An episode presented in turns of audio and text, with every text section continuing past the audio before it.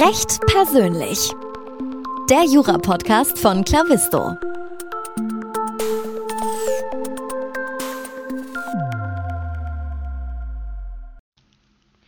Hallo und herzlich willkommen zum Recht persönlich Podcast von Clavisto. Mein Name ist Moritz Mümmler und ich habe heute Sebastian Rünz bei mir zu Gast. Der ist uh, Senior Associate bei Taylor Wessing. Lieber Sebastian, herzlich willkommen im Podcast. Hi Moritz.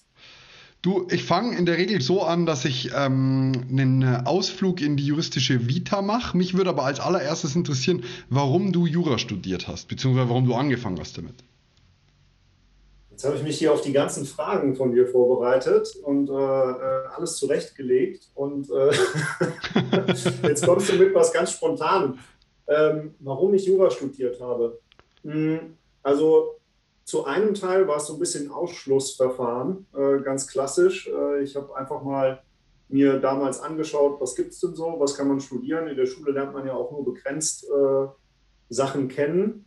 Und ähm, dann ist so einiges schon mal rausgefallen. Das ganze Naturwissenschaftliche war in der Schule zumindest nie so mein Ding.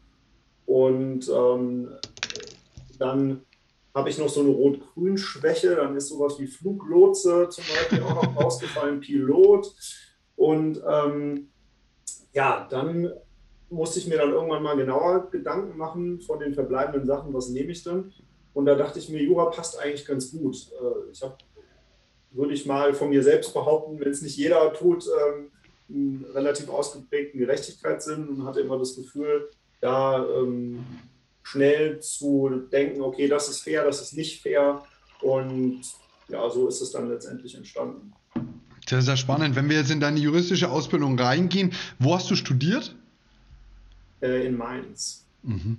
Ich, ich habe hier auf meinem Zettel, dass du auch schon äh, besondere Studienaufenthalte hattest außerhalb von Mainz, nämlich äh, zum einen Porto und Nairobi. Ähm, das, also Porto ist ja jetzt noch relativ äh, im Dunstkreis der meisten Studierenden, aber warum Nairobi? Also das klingt schon spannender. Mhm. Ja, Nairobi war beim Auswärtigen Amt ein Praktikum und das äh, ist ja immer so, dass man da so verschiedene Städte angeben muss, die einen interessieren. Nairobi war tatsächlich bei mir ähm, auch ganz oben auf Nummer eins. Und ähm, ja, dann ist, ist es das auch geworden. Ja. Hätte auch letztendlich eine andere Stadt werden können, aber ähm, ja, damals hat äh, mich das interessiert, weil ich vorher auch noch nie in Afrika war und ähm, ja, dachte, das ist eigentlich die perfekte Gelegenheit, um mal das Auswärtige Amt kennenzulernen und auch den Kontinent. Mhm. Erzähl uns ein bisschen was über die Zeit generell im Ausland, also sei es jetzt äh, Portugal oder eben dann ähm, in Afrika. Hm. Ja, also es war ehrlich gesagt immer eine Mega-Zeit. Ja. Man äh, hat ja äh, im Jurastudium oft genug durch dieses ganze System mit Noten und ähm, ja, irgendwie Druck, der dahinter ist. Und wenn man dann sowas macht wie ähm, Porto, mal ein Erasmus-Semester oder auch den LNM, den ich in Kanada gemacht habe, ist man so ein bisschen da, da raus ne? und ähm, macht zwar so sein Ding und muss dann natürlich auch Kurse besuchen oder ähm, lernt dort neue Sachen dazu, aber es ist einfach viel entspannter. Man hat die Möglichkeit, neue Kulturen kennenzulernen, anderes Land und äh, also ich kann das nur empfehlen. Mhm. Jetzt hast du schon den LLM in Toronto angeschnitten. Ich persönlich habe ein Auslandsjahr in Kanada gemacht, in British Columbia. Und cool. ja. da haben wir praktisch so eine kleine Überschneidung, äh, zumindest wahrscheinlich, was unsere Liebe für Kanada angeht. Ähm, oh, was ja. war so das Beste, was du daraus mitgenommen hast, äh, aus deinem LLM dort? Ja, also auf jeden Fall Land und Leute. Ja. Also Kanadier fand ich einfach grandios äh, von ihrer Art, unglaublich freundlich, unglaublich entspannt auch. Ähm, man hatte total oft so Begegnungen, sei es im Supermarkt, sei es in der Straßenbahn, wo Leute ganz entspannt mit einem ins Gespräch gekommen sind. Und ähm, ja, das war einfach total relaxed und dass jetzt auch in Toronto, obwohl es eine riesige Stadt ist und man oft ja sagt, in den Großstädten ist alles so ein bisschen hektischer, ein bisschen stressiger, auch ein bisschen unfreundlicher vielleicht manchmal als auf dem Land. Und das war dort gar nicht. Und dazu kommt natürlich noch diese grandiose Natur. Ähm, innerhalb von ein paar Stunden war man wirklich mitten im Nichts und ähm, konnte mit dem Kanu über irgendeinen See fahren, durch irgendeinen Wald wandern und hatte wirklich dieses äh, typische Kanada-Feeling, äh, was man ja, ja, was so ein bisschen kitschig, klischeehaft ja ist. Ne? Aber ähm, also diese beiden Sachen in Kombination waren wirklich äh, richtig gut. Spannend. Das, ist, das deckt sich erstens mit meiner, mit meiner Erfahrung und zweitens damit, dass äh, Kanada vor ein paar Tagen ähm, zum besten Land der Welt gewählt worden ist in den World Country Awards. Äh, kann ich tatsächlich auch so bestätigen, gerade diese Naturverbundenheit, gerade die Art der Kanadier, gerade auch das ganze Multikulti, das dort herrscht, so im Sinne von, jeder erzählt dir irgendwie, ja, ich bin Sechzehntel Deutscher und du bist so, ja, spannend, ich wusste gar nicht, dass man so tief ins Detail gehen kann. Aber da kommen einfach super viele äh, Kulturen zusammen. Würdest du sagen, es hat hat dir für deinen beruflichen Werdegang was mitgegeben? Ja, auf jeden Fall. Also ich sag mal, diese ganzen Auslandsaufenthalte ähm, bringen einem schon mal was, weil man den Horizont erweitert und weil ich finde, durch jeden Auslandsaufenthalt wird man irgendwie auch ein Stück weit toleranter, weil man wieder was Neues kennenlernt und äh, wieder so ein bisschen eine neue Sichtweise auf äh, Dinge lernt und ähm, der LLM speziell natürlich auch nochmal wegen den Englischkenntnissen. Ja? Also ich würde mal gar nicht sagen, dass es äh, juristisch inhaltlich einen dann für den Job so viel gebracht hat. Ähm, ich habe da auch so ein General LLM gemacht, also das äh, war jetzt nicht ein Fokus auf ein bestimmtes Rechtsgebiet, mhm. sondern man konnte sich die Kurse aussuchen aus verschiedenen Bereichen, ähm, sodass ich da das meiste nicht mehr wirklich für meinen äh, Arbeitsalltag brauche. Aber natürlich jetzt gerade in der größeren Kanzlei läuft auch viel auf Englisch und dafür hat es natürlich äh, auf jeden Fall geholfen. Ähm, wenn wir jetzt schon den Übergang zu deiner jetzigen Position haben, Du bist jetzt seit 2016 äh, Rechtsanwalt bei Taylor Wessing und zwar im Bereich Commercial Agreement und Distribution. Ähm, sagt der englische Name an sich bereits, dass du viel eben von deinem LLM jetzt noch brauchst und sagst die Sprachkenntnisse oder ist es eher schon auch mit äh, deutschem Bezug? Ja, also da würde ich sagen, ist schon viel deutscher Bezug. Also da gibt es sicherlich auch nochmal Rechtsbereiche, wo man noch mehr auf Englisch arbeitet. Äh, das heißt jetzt bei uns so, aber auf Deutsch heißt Handels- und Vertriebsrecht. Und ähm, da kommt es natürlich immer mal wieder vor, dass man englische Verträge gestaltet. Ähm, aber ich würde mal sagen, so 70 Prozent mindestens ist dann schon auf Deutsch. Mhm. Warum hast du dich für die Kanzlei entschieden? Hm, also ich wusste ziemlich lange nicht, welches Rechtsgebiet ich eigentlich machen möchte. Also auch im Referendariat hatte ich jetzt noch nicht so den roten Faden, äh, bei dem ich gesagt habe, okay, das hat dir schon immer Bock gemacht, da willst du auf jeden Fall was äh, weiterhin machen. Und dann ähm, im Referendariat in der ähm, in, in, in, einer Station hatte ich dann eben ähm, Commercial oder Handelsvertriebsrecht kennengelernt und äh, dachte, okay, das macht mir Spaß. Und dann ja, habe ich ehrlich gesagt einfach geschaut, wer hat da gerade irgendwie eine Stelle im Angebot und ähm, habe mich dann bei mehreren Kanzleien beworben. Und äh, für äh, TV habe ich mich dann letztendlich entschieden, ja, einfach so aus einem Bauch, Bauchgefühl heraus. Ne? Also ähm, im Bewerbungsfeld super nettes Bewerbungsgespräch und ja, da hat mich dann einfach das Team in dem Bewerbungsgespräch überzeugt. Mhm.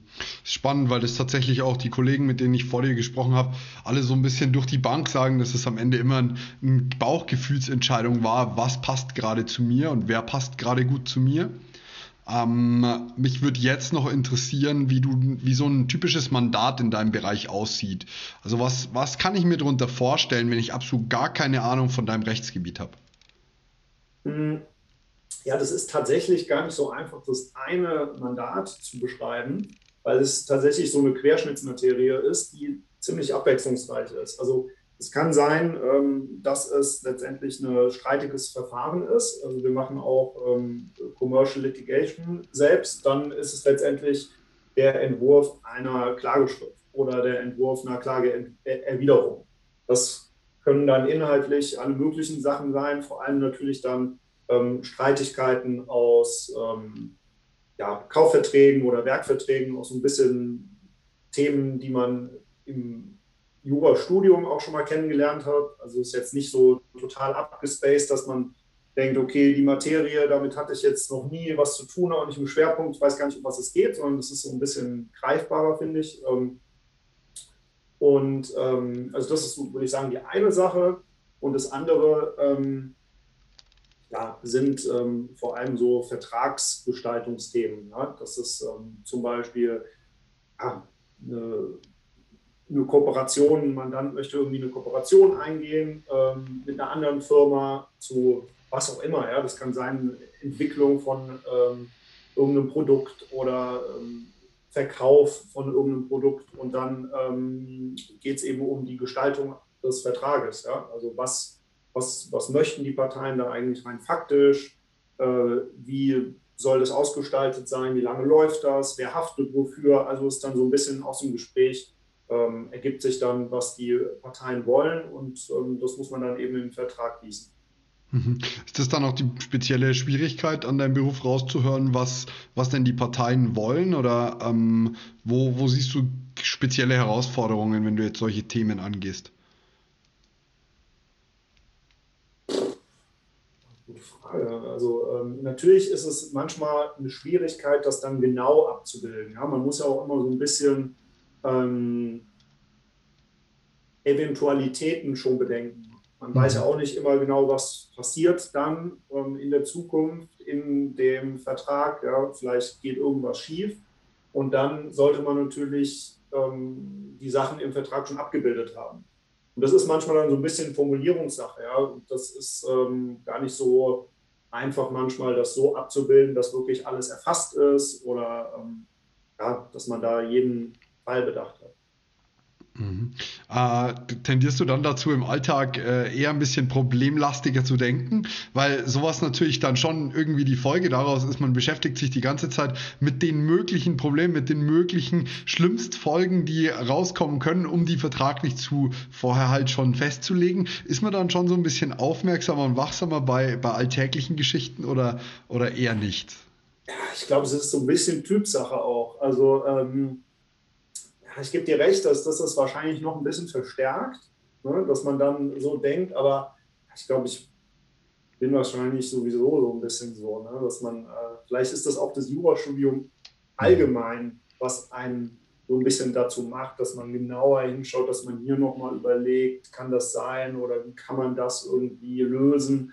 Und ähm, ich würde sagen, es ist so eine Kombination aus irgendeiner Grundeigenschaft, die schon da ist und dann noch verschlimmert, sozusagen gegenüber den Nichtjuristen äh, ähm, durch das Studium und durch den Beruf. Ich frage deshalb, weil sowohl meine Eltern als auch ich ja auch Juristen sind und dann, wenn ich mir von meinen Eltern irgendwie anhöre, ja, da musst du auf das achten und das könnte passieren auf, aufgrund von langjähriger Erfahrung, während aber ja. wenn sie es selber machen, sind sie da lange nicht so vorsichtig, sondern beachten so die Basics und ich tendiere aber auch dazu, sprich, wenn ich irgendwie jemandem einen Hinweis oder einen Ratschlag gebe, bin ich viel umfassender in meiner, mit meinem Gedanken, äh, dass ich sage, das könnte passieren, das muss beachten. Und wenn es aber um mich geht, dann bin ich immer so, ja, wird schon gut gehen, klappt schon irgendwie.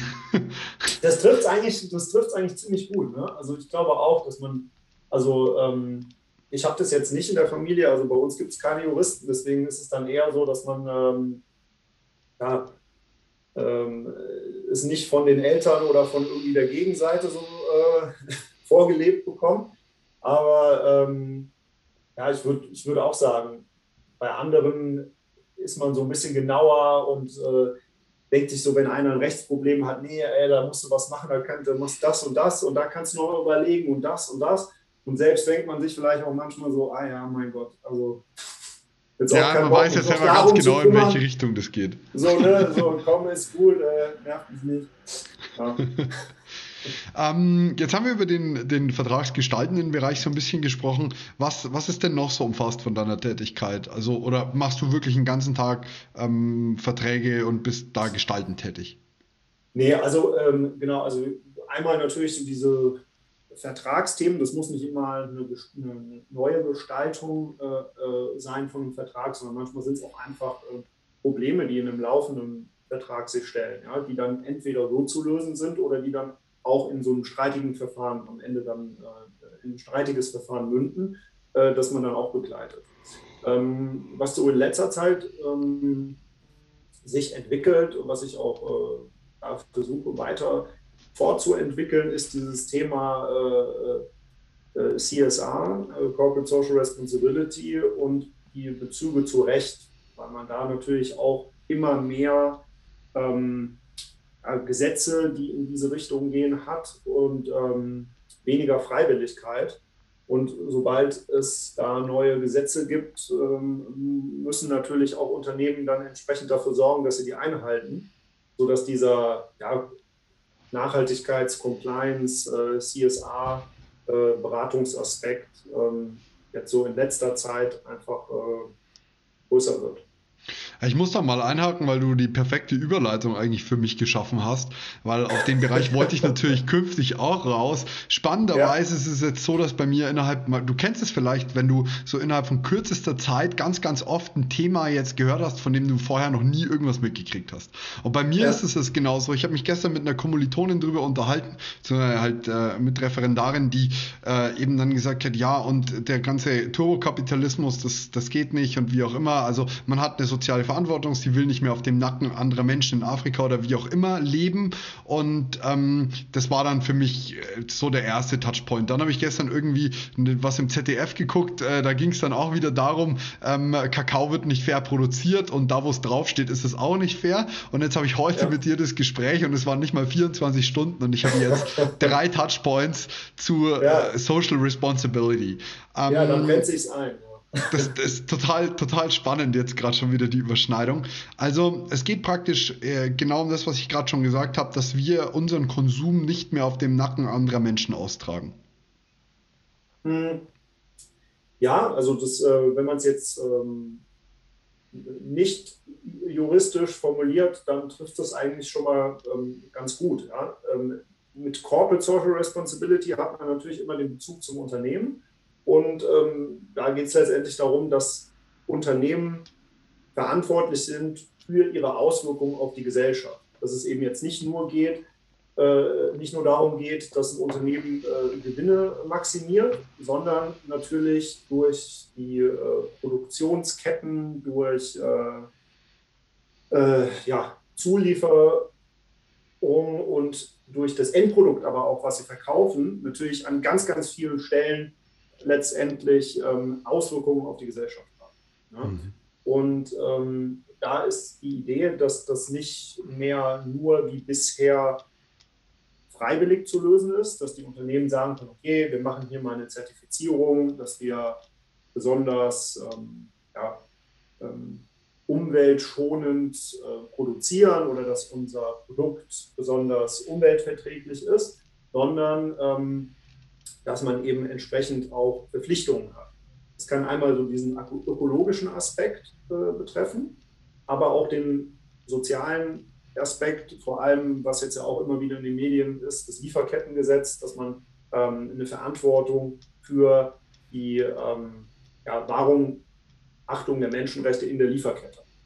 Mhm das ja aber ziemlich durch, durchaus ziemlich entschärft worden ist jetzt, was ich mitgekriegt habe von der ersten Fassung bis hin zu dem, wie es denn dann letztlich kommen soll. Also irgendwie nur noch über 3000 Mitarbeitern, Firmen, die über 3000 Mitarbeiter haben und ähnliches, was ja durchaus einen sehr, sehr kleinen Kreis nur betrifft. Genau, das ist ähm, entschärft worden. Das ist natürlich, ähm, äh, der Prozess geht ja jetzt schon relativ lange und in der Tat ist das äh, dann ähm, auch auf dem Weg entschärft worden. Da gab es ja vor allem viel Streit zwischen dem Wirtschaftsministerium auf der einen Seite und dem Arbeits- und Entwicklungsministerium auf der anderen Seite. Und äh, das ist jetzt natürlich ein Kompromiss, aber es ist zumindest schon mal ein erster Schritt. Also ich ähm, kann voll und ganz verstehen, dass jetzt auch äh, viele sagen, okay, das ist jetzt ähm, erstmal nur total abgespeckt, große Unternehmen, dann ist es auch nicht für die gesamte Zuliefer Kette im ersten Schritt, sondern man muss erstmal nur seinen direkten, unmittelbaren Zulieferer überprüfen und nur wenn man substanzierte Kenntnis hat, dann weiter hinten in der Kette prüfen. Aber ähm, ich sehe es eigentlich als, als ersten Schritt. Ja. Ähm, genauso gibt es ja parallel Überlegungen auf europäischer Ebene, die ähm, deutlich weitergehen, auch schon für kleine Unternehmen, ähm, mittlere Unternehmen ab 250 Mitarbeitern greifen sollen. Und da muss man mal letztendlich schauen, wie es sich dann entwickelt. Also ähm, auch beim deutschen Lieferkettengesetz ist es ja jetzt im ersten Schritt 3000 und im zweiten dann ein Jahr später 1000 Mitarbeiter. Das heißt, ich glaube, man muss das jetzt als Anfang sehen von mehr, was da kommt. Hm. Ja, es war auf jeden Fall, weil du vorhin davon gesprochen hast, dass es vom Freiwilligen zum Verpflichtenden hingeht, war schon nötig, so was ich mitbekommen habe, wenn man sich zum Beispiel, es gibt eine gute Doku bei Netflix, die heißt Seaspiracy, ich weiß nicht, ob du die kennst, ähm, ja. Und da, da, wird ja eindrücklich dargestellt, dass äh, Fisch, der delfinfrei gefangen worden ist, offensichtlich nicht delfinfrei gefangen wird, weil es halt einfach nicht kontrolliert wird, sondern da werden irgendwelche Siegel geschafft, für die wird Geld bezahlt, aber kontrolliert wird da überhaupt nichts. Und da ist halt dann auch schon spannend, inwieweit ein, ein deutsches Lieferkettengesetz überhaupt Einschlag findet, wenn man dann einfach so viele Instanzen dazwischen schaltet, dass man sagt, das, was in Afrika passiert, kriegt eh niemand mehr mit. Ähm, mich würde aber da noch viel viel mehr interessieren, auf welcher Seite du denn tätig wirst. Also bist du dann äh, dazu da, um zu sagen, okay, wie kriegen wir jetzt dieses Zulieferungskettengesetz so gut wie möglich umgangen oder berätst du das Unternehmen dabei, ähm, seine Pflichten gewissenhaft zu erfüllen? Nee, also äh, ganz klar zweiteres. Ähm, letztendlich ist es ja so, dass es aktuell noch ähm, einen Entwurf dazu gibt. Es äh, hat jetzt die, gab jetzt die erste Lesung im Bundestag. Die Idee ist, dass das im Sommer in dieser Legislaturperiode noch verabschiedet wird. Hm. Und ähm, das heißt, ähm, aktuell gibt es noch nicht die Unternehmen, die sagen, okay, wir müssen das jetzt schon einhalten. Also natürlich gibt es die, die es ohnehin schon machen. Ja? Aber die äh, haben das bisher äh, wahrscheinlich auch ganz gut ohne Rechtsberatung hinbekommen, indem sie einfach die äh, Manpower und die äh, finanzielle Ausstattung äh, sich dafür ähm, genommen haben und das dann, äh, um das dann ordentlich zu machen. Hm. Wenn das Gesetz kommt, geht es vor allem darum, dass man das, was im Gesetz steht, übersetzt für Unternehmen, dass die wissen, was muss ich jetzt mhm. eigentlich hier für Prozesse aufziehen. Ja? Also ähm, was muss ich im Bereich Einkauf zum Beispiel ändern, damit ich mit dem Lieferkettengesetz compliant bin. Ja? Mhm. Ähm, wie muss ich meine Mitarbeiter schulen, damit das auch letztendlich am Ende funktioniert, ja? dass da alle an einem Strang ziehen. Was ähm, muss ich wiederum in der Lieferkette alles einrichten an Fragebögen, an Audits, an ähm, ja, was auch immer, vielleicht auch einfach ähm, an Änderungen meiner Vertragsbedingungen, ja, weil ich bisher einfach so hart den Preis kalkuliert habe und die Lieferbedingungen, dass es sehr schwierig ist für einen Lieferanten, da dann noch irgendwelche Standards zu erfüllen. Ja. Mhm. Und ähm, darum geht es letztendlich, dass man dann ähm, den Unternehmen, die in den Anwendungsbereich fallen, hilft, das auch umzusetzen in ihre Prozesse. Siehst du da ein äh, ähnlich großes äh, Verwirrungspotenzial wie bei der DSGVO-Einführung? Das ist eigentlich ein ganz guter Vergleich mit der DSGVO. Ähm, letztendlich weiß man natürlich jetzt noch nicht, ob das äh, Lieferkettengesetz so wird wie die DSGVO, weil sie einfach noch nicht da ist. Aber aktu aktuell ist es schon mal so ein bisschen ähnlich der, der, ähm, der äh, Verlauf, weil natürlich auch gegen die DSGVO sich viele gerichtet haben und gesagt haben, nee, wieder nur neue Bürokratie, mehr Arbeit, so ein bisschen auch wie jetzt beim Lieferkettengesetz. Viele Unternehmen haben natürlich Angst, dass es äh, extrem viel Mehraufwand für sie bedeutet. Ähm, ähm, in der Beratung ist es dann aber letztendlich bei der DSGVO ja auch so gewesen. Was muss ich jetzt als Unternehmen machen, ja, um dieses, äh, um dieses äh, Gesetz zu erfüllen? Also ja, man kann da ganz gut, denke ich, eine Parallele ziehen. Ja.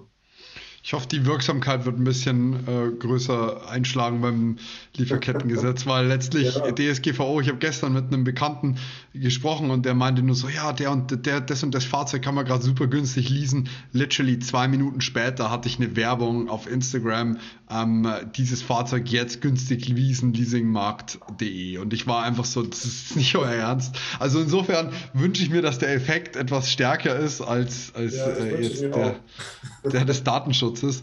Ähm, was macht den Bereich der, der Compliance generell so spannend? Also zu sagen, wir machst du da auch noch andere äh, Themen, dass du sagst, es geht jetzt nicht nur um Corporate Social Responsibility, oder, sondern auch ähm, generell im Unternehmensprozess, dass du sagst, welche, jetzt vielleicht auch mit Blick auf die DSGVO, dass du sagst, mit welche, welche Regelungen müssen generell beachtet werden in, in Unternehmen, die neu kommen oder ähnliches? Ja, also letztendlich, ähm, ob ich jetzt ähm, das Lieferkettengesetz habe und muss da Prozesse implementieren im Unternehmen oder die DSGVO oder jetzt Whistleblowing ähm, oder was es da sonst noch gibt, sind natürlich oft so gewisse Grundmechanismen, die da ähm, parallel stattfinden. Ja? Also ich muss natürlich irgendwie mal die Struktur schaffen, wer ist für was verantwortlich. Ja? Dann muss ich ähm, eben entsprechend äh, Prozesse aufsetzen, die dann immer automatisch durchlaufen, dass eben ähm, ja, Verfehlungen gegen das jeweilige Gesetz dann auch entdeckt werden, ähm, muss dann dafür auch Vorbereitungsmaßnahmen treffen, damit es erst gar nicht dazu kommt. Und wenn aber irgendwas passiert, muss ich natürlich auch ähm, gucken, wie, wie antworte ich da jetzt drauf. Ja, also was äh, habe ich jetzt äh, wiederum äh, für Mechanismen, um das entsprechend zu sanktionieren oder daraus zu lernen wiederum, dass es in Zukunft nicht passiert. Also ähm, es ist ganz spannend, du hast gefragt, warum ist es irgendwie spannend. Das äh, ist natürlich so eine gestalterische Komponente. Man kann immer mal gucken, was macht ihr jetzt schon als Unternehmen, was äh, müsst ihr noch verändern, damit es dann äh, letztendlich auch funktioniert. Das ist natürlich dann immer so ein bisschen individuell. Ähm, und ähm, ja, ansonsten würde ich mal sagen, gibt es da viel was man, was man verallgemeinern kann, auch unabhängig vom einzelnen Gesetz. Hm. Also ich muss sagen, ich beneide die Unternehmen, die, die äh, dich oder euch beauftragen können, äh, darum, dass sie sich da einen Beistand leisten können. Denn selbst aus meiner Perspektive als, als Unternehmer ist es sehr, sehr schwierig, alles zu beachten, was einem denn so aufgegeben wird. Und ja. ähm, insbesondere auch schon in, in kleinem Rahmen, äh, und sei es jetzt nur irgendwie die, die die abmahnsichere Webseite. Ähm, ja. Also das, das ist schon aufwendig und äh, auch ich als Jurist blick da nicht immer ganz durch. Da muss man schon spezialisiert sein, habe ich das Gefühl. Ähm, mich würde jetzt tatsächlich so ein bisschen noch äh, Karrieretipps von dir interessieren. Was, was war so nachträglich, was war rückblickend dein, ähm, ja, was sind, was, was wäre was, was du dir vor ein paar Jahren mitgegeben hättest? Ein, zwei, drei Sachen für die Karriere. Boah, schwierige Frage. Hm. Die Frage klingt so ein bisschen, was würde man vielleicht anders machen, was wäre besser gewesen? Oder was war besonders gut, wo du, wo du sagst, leg da wieder den Fokus drauf. Das hat gut funktioniert. also, ich finde es, glaube ich, deswegen schwierig, weil ich mir lange Zeit dann nicht so viele Gedanken drüber gemacht habe. Ne? Also, mhm. ähm, ich habe jetzt nicht äh, primär zum Beispiel den LLM gemacht, damit ich diesen Titel erwerbe und damit dann äh, die großen Berufschancen habe. Natürlich äh, ist klar, dass das so ein Nebeneffekt ist, über den man auch nachdenkt. Ja? Aber das war damals eher so die Idee, okay, jetzt nach dem ersten Examen, man ist irgendwie ziemlich platt von dem äh, ganzen Lernen und äh, jetzt hat man nochmal die Möglichkeit, jetzt ist man auch noch in dem Alter, wo man ganz gut dann natürlich geholfen, weil im Bewerbungsgespräch ähm, wurde das natürlich dann auch äh, total positiv bewertet, dass man das gemacht hat. Aber es war jetzt nicht so ein Step irgendwie, okay, ich ähm, habe das mir jetzt alles so zurechtgelegt, ähm, damit es dann für die Karriere passt. Hm. Mhm. Aber deine Auslandsaufenthalte, ja? Äh, würdest du sagen, dass deine Auslandsaufenthalte definitiv dazu zählen? Ja, also wahrscheinlich auch nicht jeder, wenn ich jetzt nicht in Porto gewesen wäre, hätte das jetzt wahrscheinlich für meinen beruflichen Weg auch keine Bedeutung gehabt. Ne? Mhm. Aber ähm, ich sag mal, dass man mal im englischsprachigen Ausland war, das ist auf jeden Fall gut. Das ist nicht nur gut, weil man das dann auch zum Beispiel durch ein LLM einem Arbeitgeber ähm, zeigen kann und nachweisen kann, sondern auch, weil es einem dann natürlich mit den Sprachkenntnissen für den Arbeitsalltag auskommt. Ja, ich glaube auch mehr Ruhe und mehr Sicherheit. Also ich muss sagen, ich hatte ja, ja. in der Schule mein Auslandsjahr in Kanada und als ich dann letztlich äh, angloamerikanisches Recht in der Uni belegt hatte, war ich doch sehr überrascht, wie viele Begriffe es gibt, die ich nicht kenne oder nicht kannte und ja. ähm, wahrscheinlich auch jetzt schon wieder vergessen habe. Das ist wahrscheinlich doch nochmal anders, wenn man dort wirklich auch studiert auf der Sprache. Äh, ich glaube schon nochmal, dass das ein anderes Level ist. Also ich glaube vielleicht noch, das ist aber jetzt eher so eine jüngere Entwicklung. Äh, das ist jetzt, hat jetzt nicht speziell was mit der Ausbildung zu tun. Also jetzt gerade mit diesem Thema Corporate Social Responsibility. Äh, ich glaube, es ist ganz gut, wenn man während, das also kommt dann aber auch mit der, mit der Zeit, denke ich, wenn man arbeitet, einfach immer mal so schaut, okay, was von dem, was ich jetzt hier an Aufgaben erstmal abarbeiten muss, gefällt mir dann und was macht, macht mir Spaß. Und dass man dann auch ähm, schaut, dass man irgendwann dann so ein bisschen in diese Richtung geht. Wenn man was gefunden hat, natürlich jetzt natürlich voraus, dass man was gefunden hat, was einem irgendwie gefällt. Ja? Hm. Ähm, ich glaube, das ist, ähm, das ist ähm, insofern ein Tipp, weil ich denke, es ist schwierig, ähm, Zeit in etwas zu stecken und etwas dauerhaft zu machen, wenn man da nicht so wirklich Spaß dran also ich glaube, man muss irgendwas finden, worauf man irgendwie Lust hat. Und dann, dann klappt das auch mit der Zeit. Ne? Und dann mhm. ähm, wird man da immer besser. Ich kann das total nachvollziehen. Ich musste, ich musste ja. mich für meine mündliche Prüfung für die in Staatsorga nochmal fit machen. Ich bin nach dem ersten Tag hat es mir schon gelangt. Richtig, ja. Und wenn man jetzt irgendwelche Vorgaben bekommt im Job oder wo auch immer, ne, äh, versucht doch mal in dem, dem und dem Bereich was auszubauen. Naja, wenn ich da keinen Spaß dran habe, ich glaube, dann auf Dauer kann man das gar nicht machen. Also wenn man halt nicht irgendwie komplett äh, schmerzbefreit äh, ist und einfach äh, durchkloppen kann, ja, dann mag es Leute geben, die das ganz gut können. Aber ich glaube, dass, ähm, also für mich wäre das was Wichtiges, ja, dass man was macht, wo man irgendwie einen Sinn drin sieht und wo man auf Dauer auch Spaß dran hat. Mhm. Sehr, sehr spannend. Das ist auch ein äh, ziemlich guter Tipp zum Schluss. Die absolut äh, letzte und wichtigste Frage habe ich jetzt hier noch. Wenn ich jetzt ähm, bei Taylor Wessing als Associate anfangen möchte, wie äh, würde mir das am besten gelingen? Also was, äh, was würdest du mir da raten?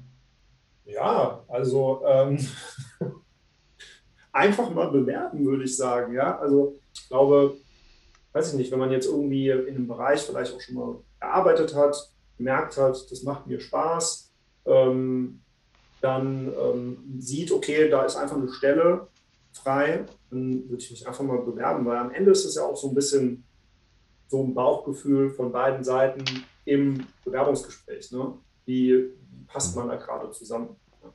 Und ich denke, dass da oft nicht der eine Punkt mehr oder weniger entscheidend ist, sondern einfach, ähm, ja, ob die Chemie stimmt. Mhm. Hervorragend. Lieber Sebastian, ich danke dir ganz, ganz, ganz herzlich für die Zeit und für den Einblick in, in deine Vita und in deinen Beruf. Vielen Dank an dieser Stelle, dass du im Podcast warst. Ja, ich danke dir, Moritz. Hat Spaß. Ciao, ciao, mach's gut. Danke. Ciao. Ich hoffe, dir hat die heutige Episode gut gefallen. Wenn du Fragen, Kritik, Anregungen oder Feedback für mich hast, dann freue ich mich auf deine E-Mail an podcast.eklavisto.de. Apropos Klavisto, bist du schon Mitglied bei unserem Förderprogramm für Nachwuchsjuristinnen und Nachwuchsjuristen? Wenn nicht, dann geh jetzt auf klavisto.de und bewirb dich um einen Platz in unserem Förderprogramm. Als Klavisto-Talent bieten wir dir die besten Karrierechancen und deinen Weg in eine Top-Kanzlei.